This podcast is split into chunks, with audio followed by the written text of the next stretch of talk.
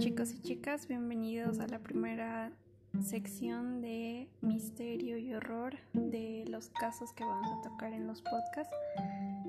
Y bueno, el primer capítulo vendría a ser lo que era el asesino serial Jack el Destripador.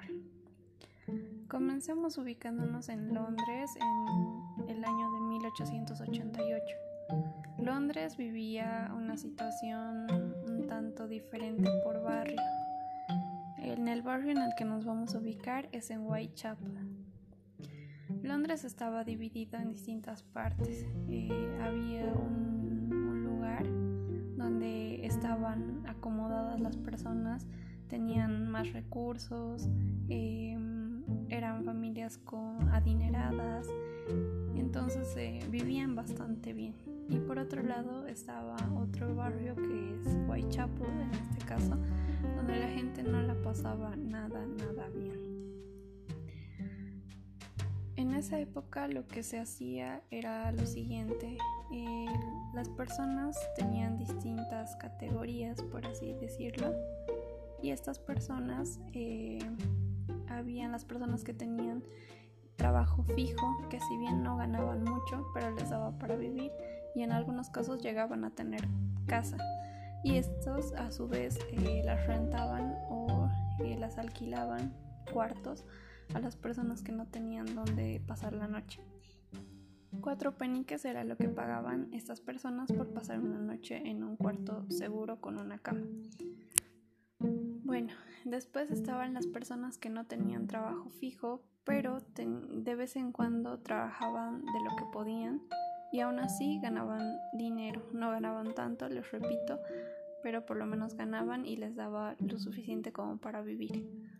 Y por otro lado vendrían estando las personas con muy bajos recursos, que eran la mayoría de las personas que no tenían donde pasar la noche y las cuales serían tanto se dedicaban tanto a robar como en el caso de las mujeres a, a la prostitución que vendrían siendo las víctimas de nuestro asesino. Por otro lado, tenemos que tener en cuenta que estas prostitutas eh, en muchos casos eh, no solamente no tenían dinero, sino que luego que ganaban eh, lo gastaban en alcohol.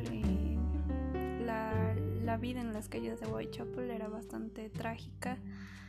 La basura se, veía por todas partes y en gran cantidad. Em, había personas alcohólicas por todos lados. Entonces solamente imagínense estar en esa situación, en ese tipo de calles. Entonces era bastante aterrador y el crimen se vivía constantemente en las calles de Whitechapel. Después las víctimas o bueno las personas que tenían bajos recursos lo que hacían era rentar habitaciones, pero las habitaciones tenían una peculiaridad, se podría decir. En algunas habitaciones, en algunos casos, eh, eran caracterizadas porque habían cajones, cajas de madera que las utilizaban como cama, o sea, ellos se metían ahí y se dormían así como si nada. Y eh, algo parecido a los sarcófagos, solamente imagínense eso. Por otro lado estaban eh, las habitaciones que tenían cuerdas de pared a pared y las personas se sostenían de las cuerdas y terminaban colgando se sujetaban y colgaban. A veces se sujetaban con las axilas, con los brazos, entre las piernas así poco sostenidas, enroscadas a la cuerda, al igual que los brazos. Entonces se daban modos para pasar la noche. Y en algunos casos, no era la mayoría, pero mm, en algunos se veía que las habitaciones tenían cuerdas desde el techo hasta el suelo. Solamente las cuerdas eran sostenidas desde el techo y colgaban. Y las personas se sostenían de la cuerda como si estuvieran escalando y se quedaban dormidas ahí.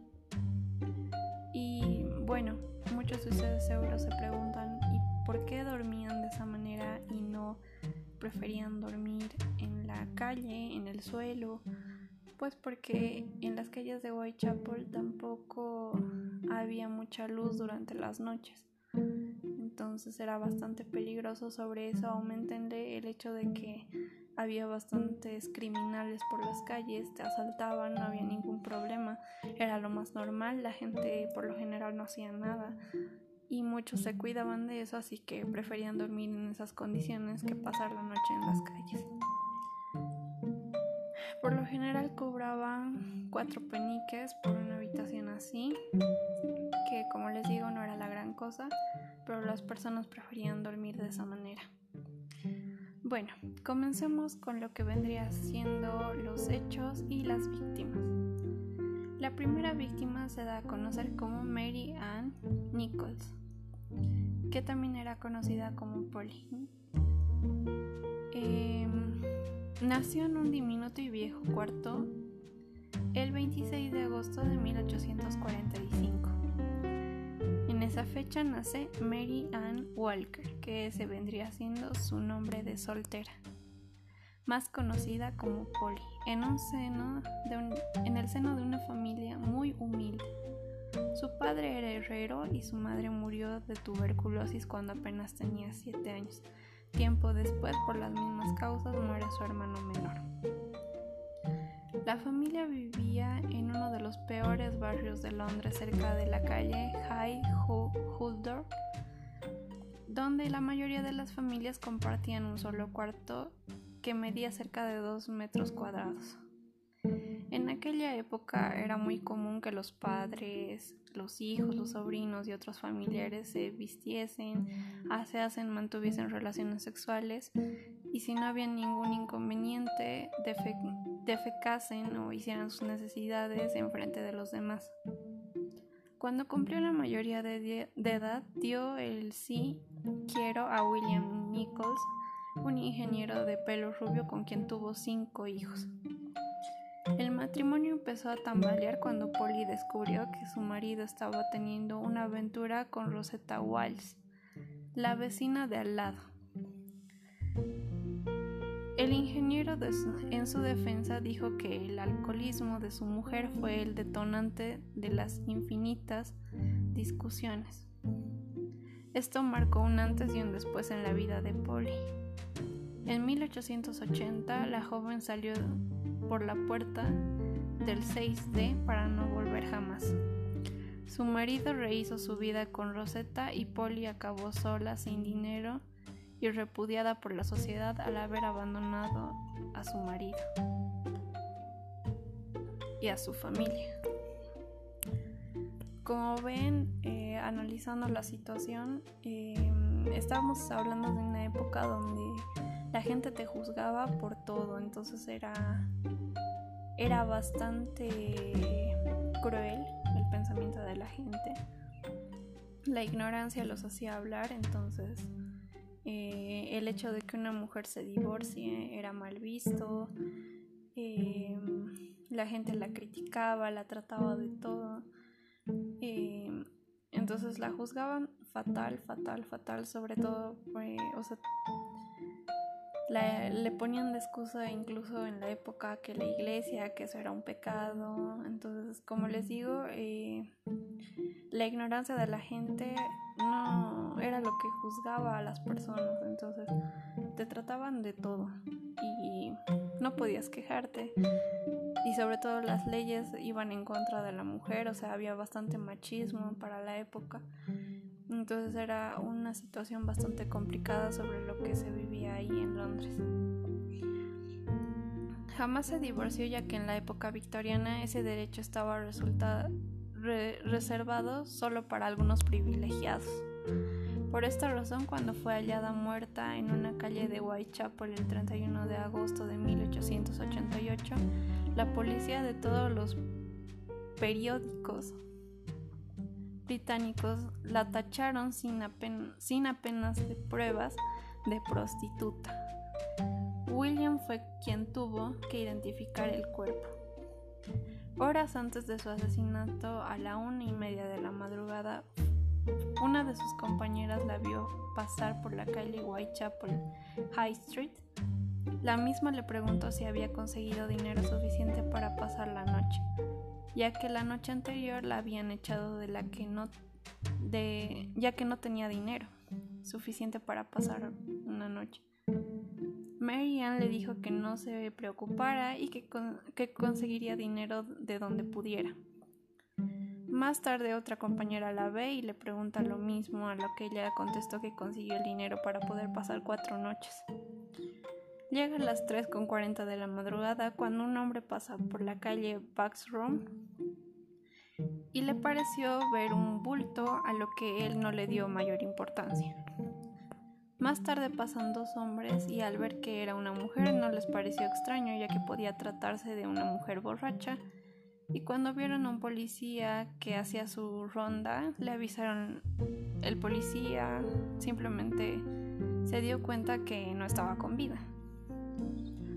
La mujer se encontraba recostada sobre su espalda con las piernas semiflexionadas y abiertas, una incisión o corte muy profundo que va de izquierda a derecha en la garganta y otra incisión en el bajo vientre hasta el tórax. El policía llama al jefe de la Scotland Yard, el cual no le da importancia al hecho. Como los cortes eran tan profesionales, comenzaron a sospechar que el asesino podía ser un médico. El primer sospechoso fue un zapatero y barbero al que apodaban Mandil de Cuero, el cual se llamaba John Peter el cual se hizo conocer por ser un extorsionador, el cual amenazaba constantemente a las prostitutas hasta que, hasta que éstas le dieran todo el dinero que tenían. Todo esto se lo llegó a considerar eh, el principal sospechoso. No se les hacía un poco como, como les digo, no sé, se me van las palabras. Era bastante obvio para ellos que este hombre podría haber sido el asesino de esta mujer. Pero ahí es cuando llega la segunda víctima, que se llama Annie Chapman. Nace el 9, el mes 9 de 1841. Y eh, bueno, hablemos de lo que vendría siendo eh, su muerte y todos estos sucesos. Annie Ruth, morena de pelo ondulado y ojos azules, se había quedado embarazada y no estaba casada. En aquella época las mujeres pasaban por una situación parecida a la de Ruth, eran echadas de prostituta a amateur. Entonces ya de por sí las calificaban por el hecho de estar embarazadas sin haber estado casadas de prostitutas. Este era el calificativo común para este tipo de mujeres y más aún si las decían eh, prostituta amateur. Entonces este fue el caso de Annie.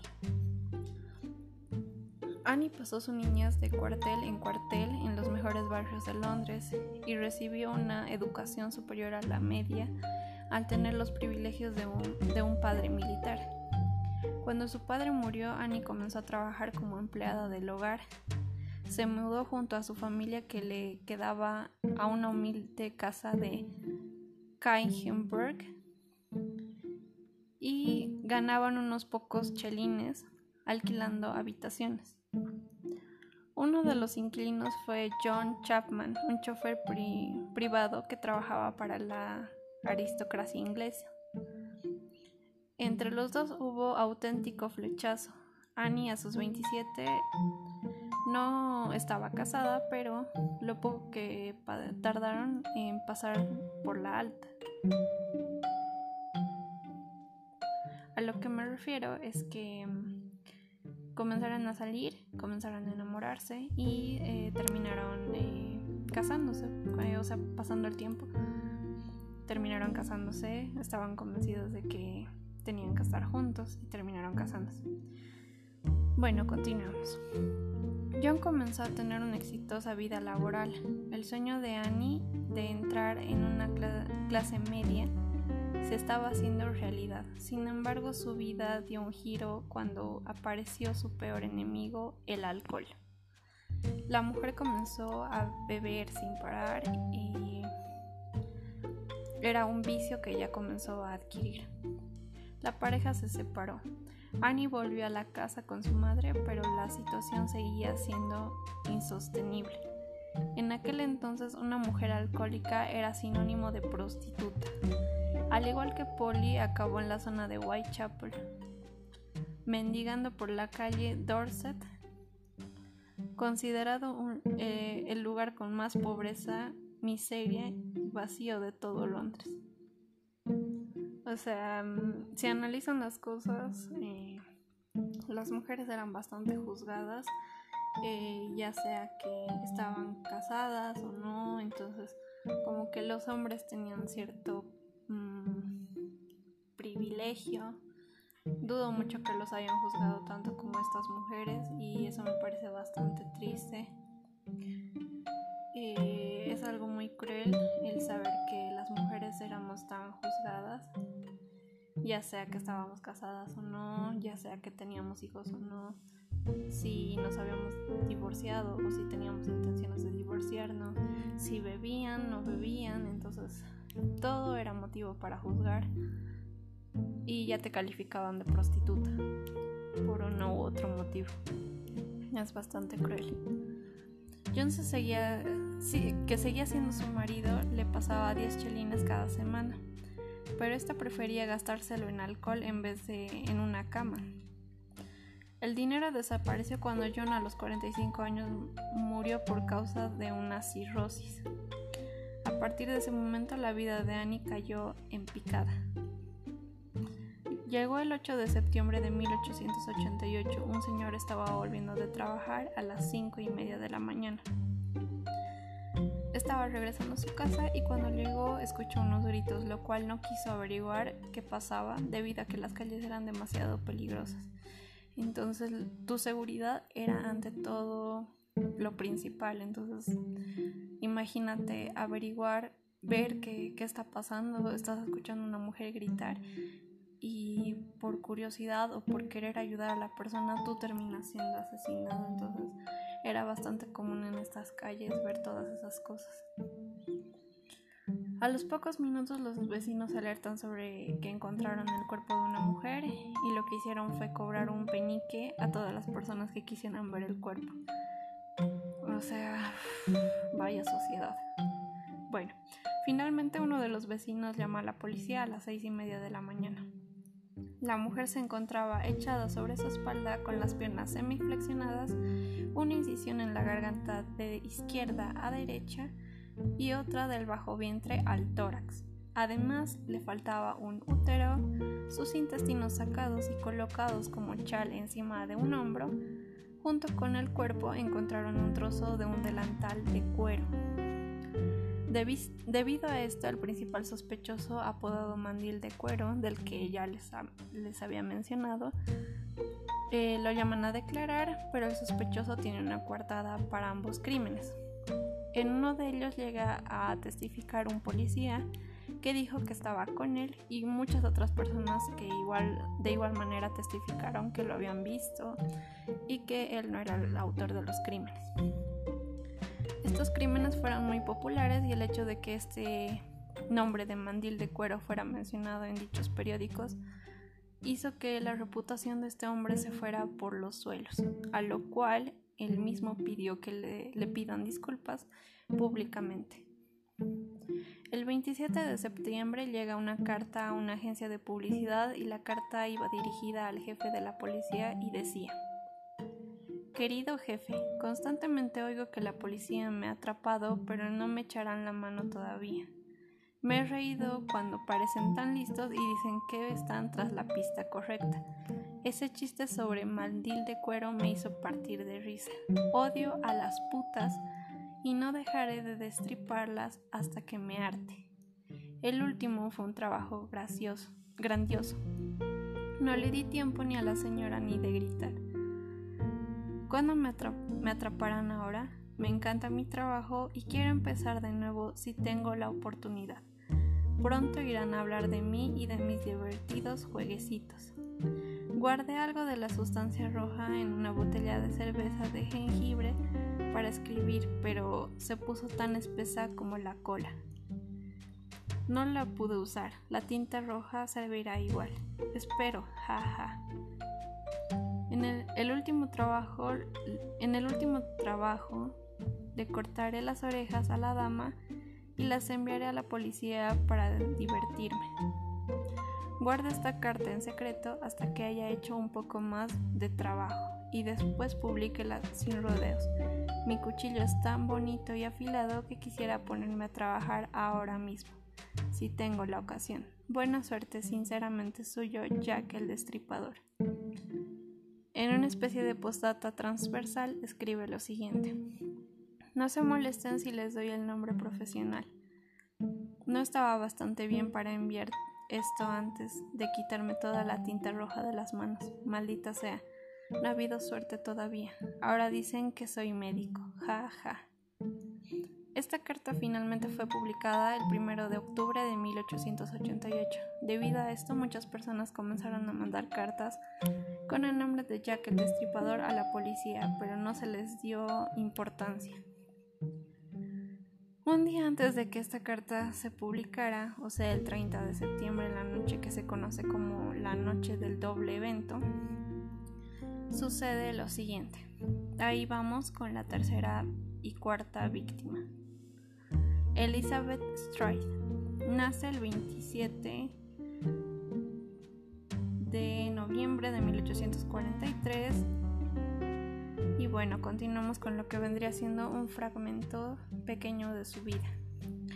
La siguiente víctima de Jack fue Elizabeth. Nació en Gotemburgo, Suecia, y era hija de un granjero. Empezó trabajando como empleada del hogar y en un principio parecía tener una vida muy estable, hasta que se dio cuenta de que estaba embarazada de uno de sus patrones.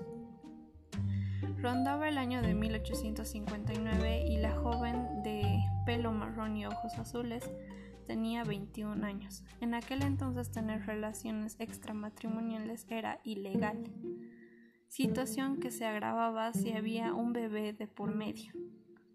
Se impuso una ley para regular la prostitución y ella, al estar embarazada, fue considerada como tal.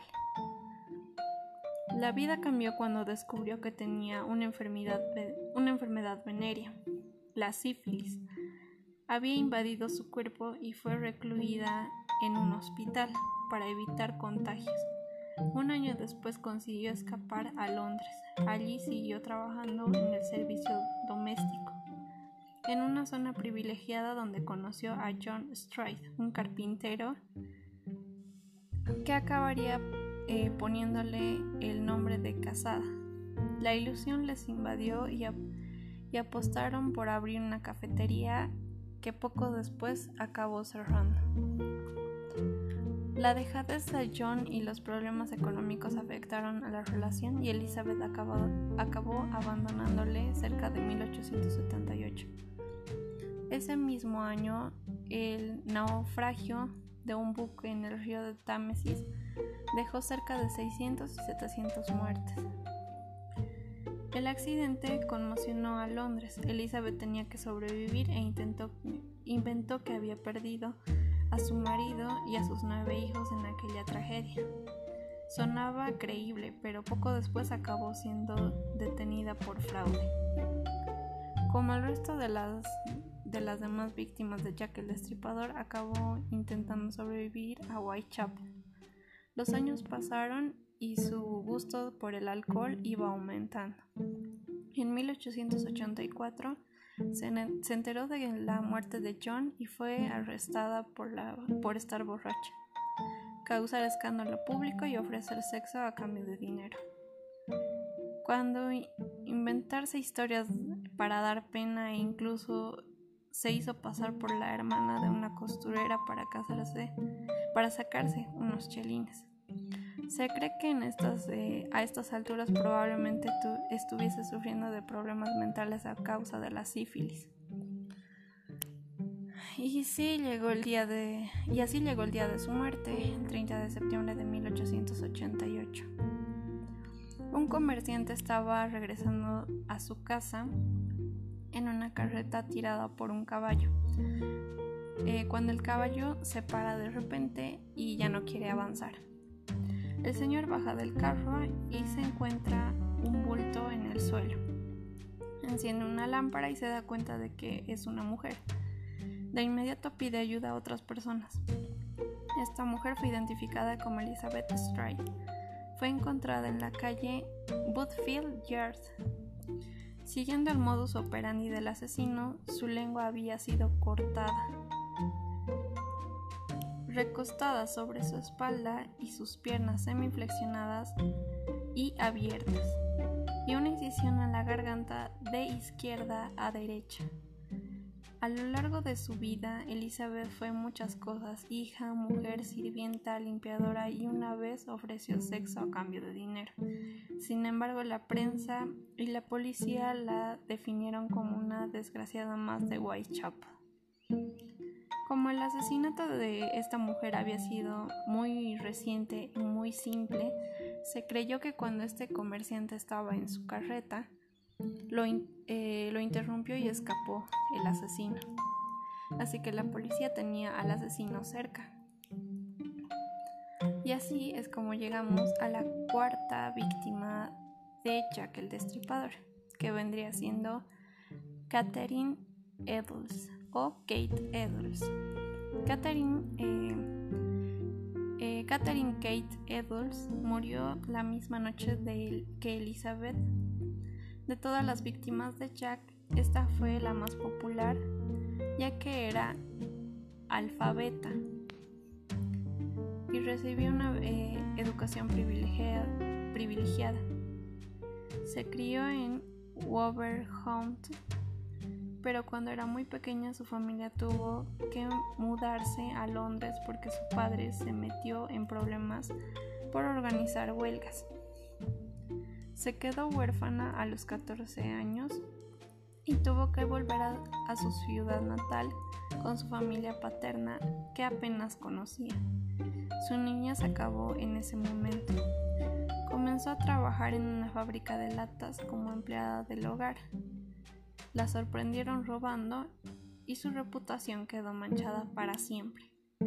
Su familia jamás la perdonó y, presa de la rabia que fue a Birmingham, donde conoció a Tom Cowey, un ex soldado y cantante de baladas. Él era analfabeto y ella, presa del amor, le escribía sus canciones y la pareja comenzó a itinerar por el, por el país vendiendo libros. Estaban enamorados y lucían los mismos tatuajes. En 1862 se queda embarazada. Fuera del hecho de, del hecho conyugal, finalmente eh, se mudaron a Londres. Allí Tom comenzó a maltratarla brutalmente, a sus bebés también, llegando a desfigurarles toda la cara. Ella buscó cobijo con la bebida. Ella comenzó a ser borracha y eh, esto fue comenzando a ser un vicio, al igual que las anteriores víctimas. En aquella época sufrir violencia de género no era tan inusual, por lo cual mucha gente prefería mirar para otro lado. En 1881 la pareja se separó y Kate rehizo su vida con un joven, que como ella era alcohólico, su situación ya era trágica. Ahora estaba peor, al menos con Conway su casa estaba limpia, expresó en su día su hermana. Absolutamente toda su familia renegó de ella y acabó en las calles de Whitechapel hambrienta y enferma. Su última noche se pasó en la cárcel a sus 46 años. Un policía la encontró tirada en la calle borracha y decidió que el mejor sitio donde podría estar era en un calabozo. Sin embargo, logró convencer a uno de los guardias eh, a la madrugada del 30 de septiembre de 1888, ya que estaba merodeando sola bajo las farolas.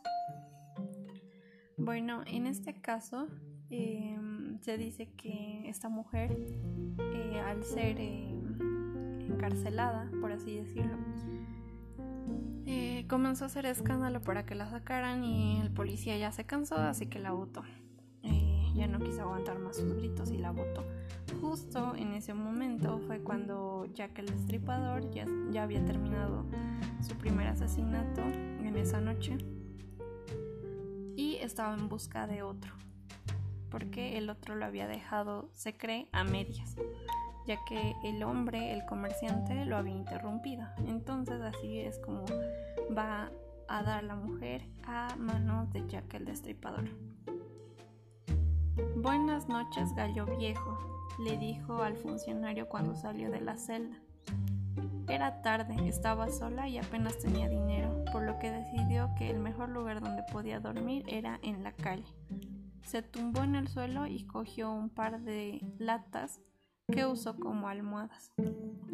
Una y media de la mañana un policía hacía sus rondas por una plaza y no ve nada extraño, por lo que en la calle paralela ve a una mujer con un hombre, al que describieron de unos 30 años o un poco más, con capa y bigote. Esto le llamó la atención ya que ambos no estaban teniendo relaciones sexuales, sino que estaban besándose y riendo mucho lo cual era bastante raro ya que el tiempo en, la prostitución era oro. El policía no le dio mayor importancia y siguió con su ronda.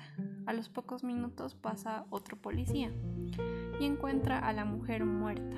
La mujer se encontraba acostada sobre su espalda con las piernas semiflexionadas con una incisión bien profunda de izquierda a derecha en su garganta, tan profunda que le, parecía, que le partía la médula otra incisión en el bajo, bajo vientre al tórax, le faltaba el útero, el riñón, los intestinos los tenía sacados y los tenía colocados como corona encima de la cabeza.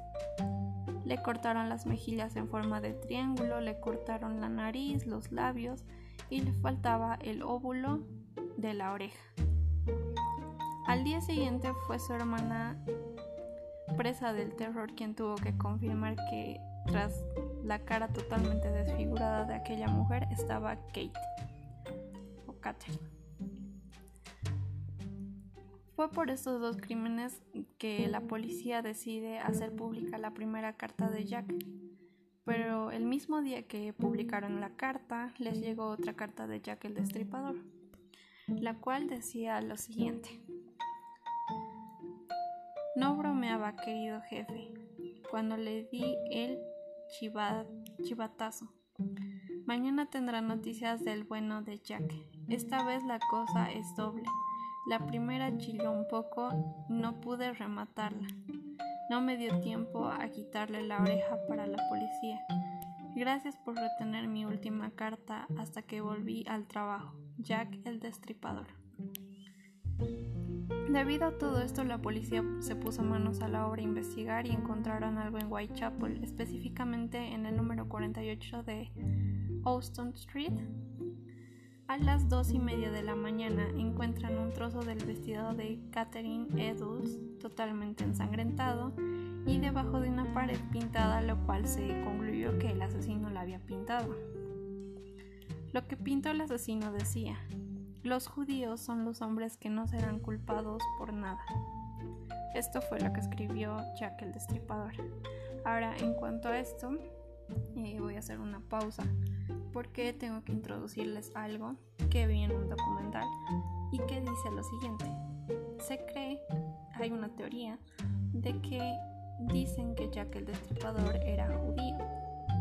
Lo que se cree que pasó esa noche fue que hubo eh, algo así como una reunión de judíos, de la cual Jack el Destripador fue eh, el que asistió a dicha reunión. Y aparentemente Jack el Destripador eh, la pasó muy mal esa noche, se enojó bastante y fue cuando pintó todo esto. Y si no me equivoco, fue la misma noche en la que pasó estos dos asesinatos en esa misma noche. Bueno, continuamos.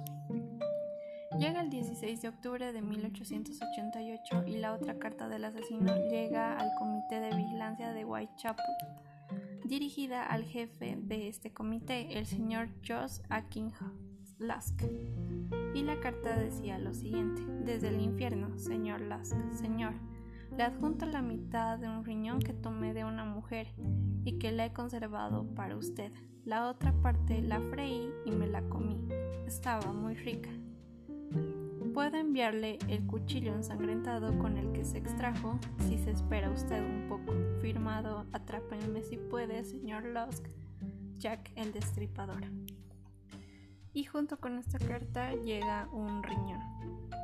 Como no habían exámenes forenses eh, para análisis de sangre ni nada de eso, lo que hace la policía es eh, entregar a la persona que hizo los análisis de la víctima, de la última víctima de Catherine Edwards, sobre el riñón que le faltaba, y analizan y el forense dice que estás 99% seguro de que el riñón era igual. Entonces así es como se llega a la conclusión de que este riñón le pertenecía a la última víctima en ese momento. Los policías al no poder atrapar a Jack el destripador comienzan a desesperarse y se les ocurre vestirse de mujeres para ver si el asesino cae en la trampa, pero esto no funcionó. Aparte de esto comenzaron a poner recompensa a la cabeza de Jack el destripador. Y era un total de 150 libras, lo cual en la época era demasiado dinero, por lo cual la gente por la ambición y la desesperación por cobrar la recompensa, comenzaron a acusar a varias personas, eh, de las que se trataban de que Jack el destripador, pero ninguno de ellos era.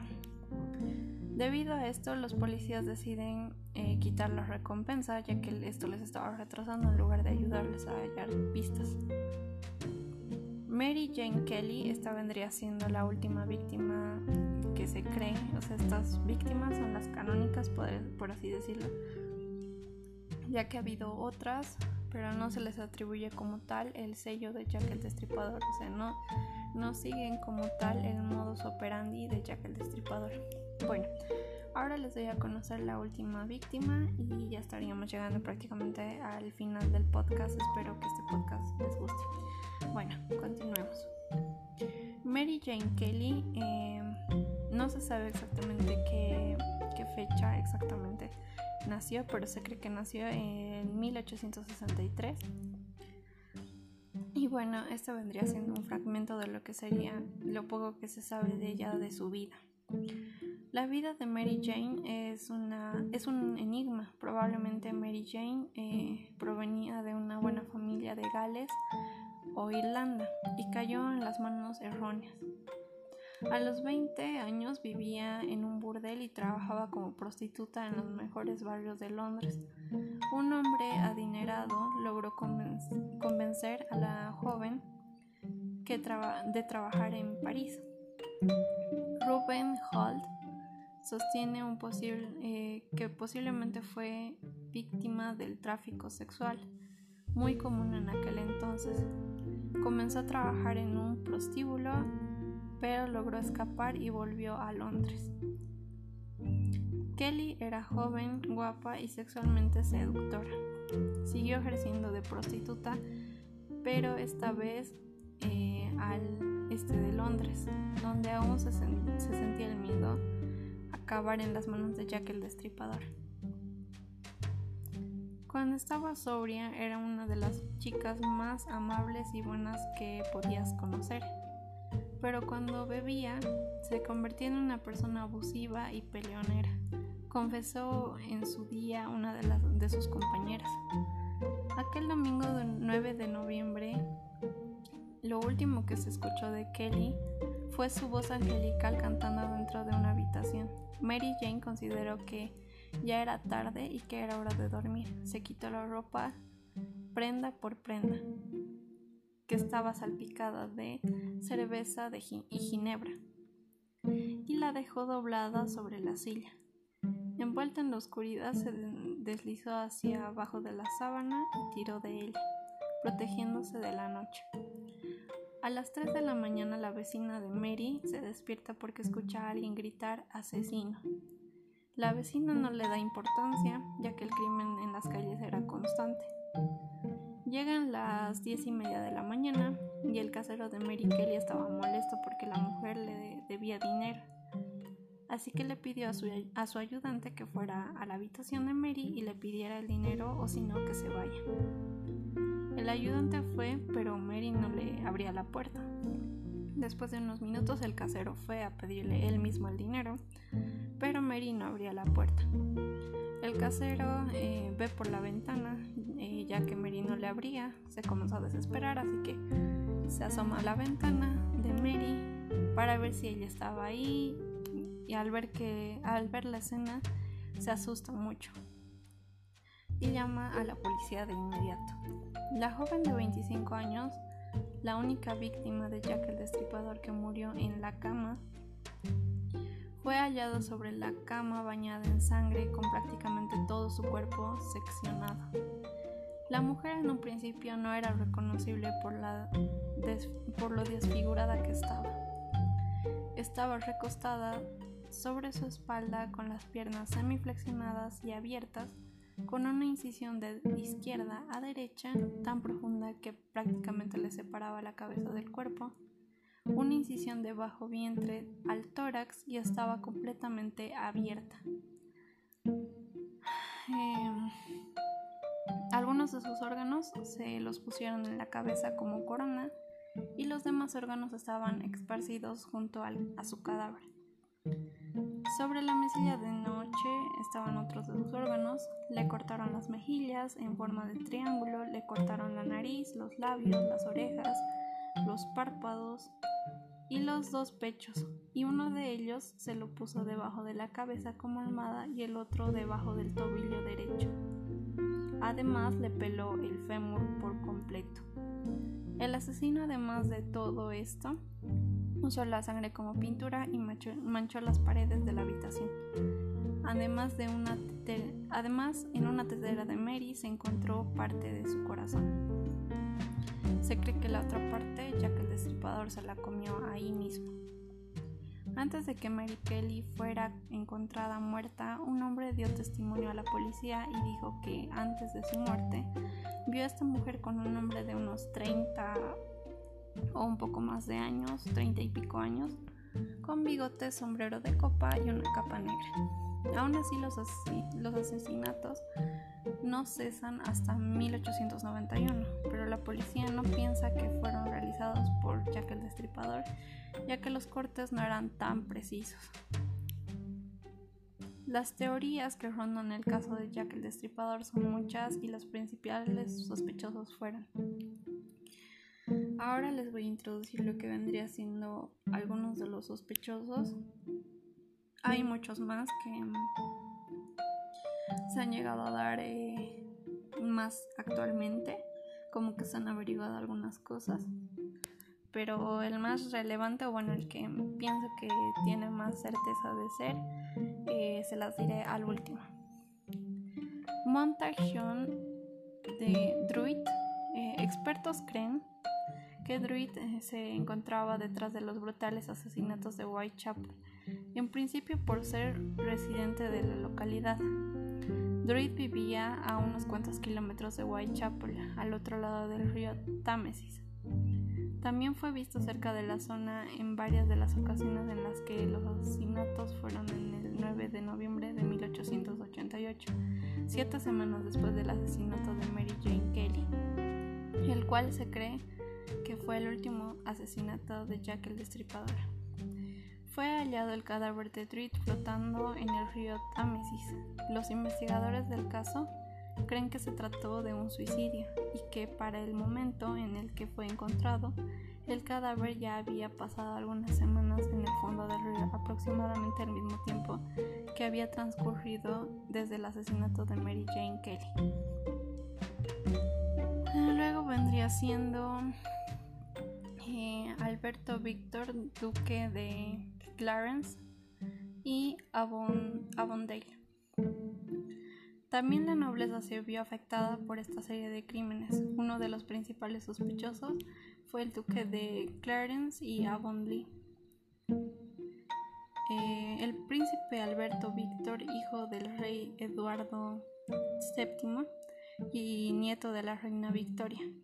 Tenía 28 años en el momento de los crímenes y murió poco después de los consumados, de consumados esos crímenes en una clínica privada por enfermedad. Según parece el joven príncipe, era un apasionado de la caza con todo su ritual y crueldad, aunque nunca se le consideró como un hombre violento. Además era un asiduo visitante de los prostíbulos. Entonces se cree que iba a Whitechapel justamente para buscar compañía femenina. Y bueno, finalmente el sospechoso número 3, que para mí que tiene más, más certeza de ser esta persona, eh, y les voy a explicar por qué. Bueno, Aram Kosminski.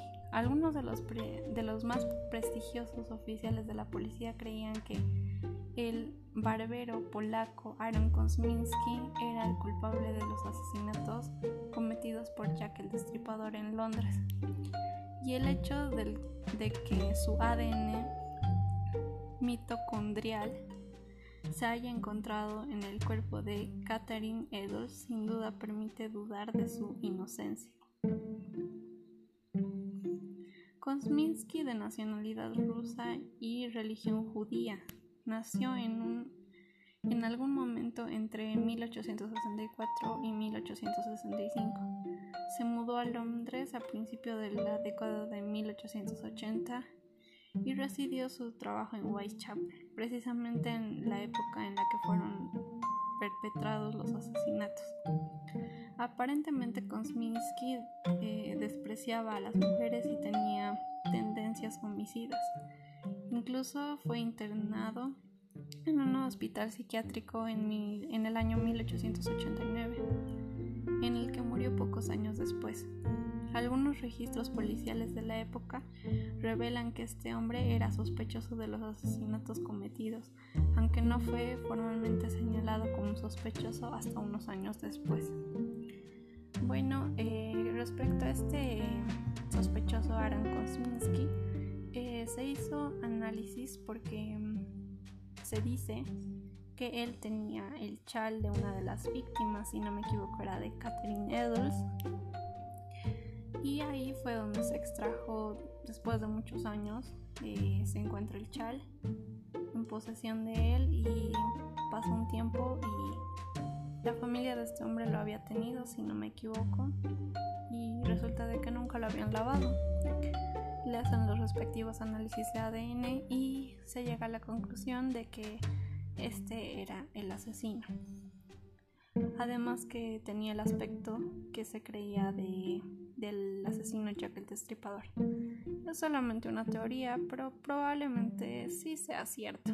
Así que bueno, hasta aquí llega el primer capítulo de esta serie de casos misteriosos. Espero que les haya gustado, que la pasen bien, que lo hayan disfrutado. Si es así, eh, apoyen el contenido. Y eh, si veo que realmente les gusta, voy a continuar subiendo contenido de esta clase. Eh, si bien lamento no, no haber podido subirles más antes los casos, Aparte que quizás el sonido, no lo sé, lo voy a revisar bien. Tal vez no se escucha muy bien. Con el tiempo iré comprando micrófonos más profesionales. Eso sí veo que el contenido tiene apoyo. Compártanlo si creen que a alguien le puede gustar esta clase de contenido. Y nos vemos hasta la siguiente. Adiós.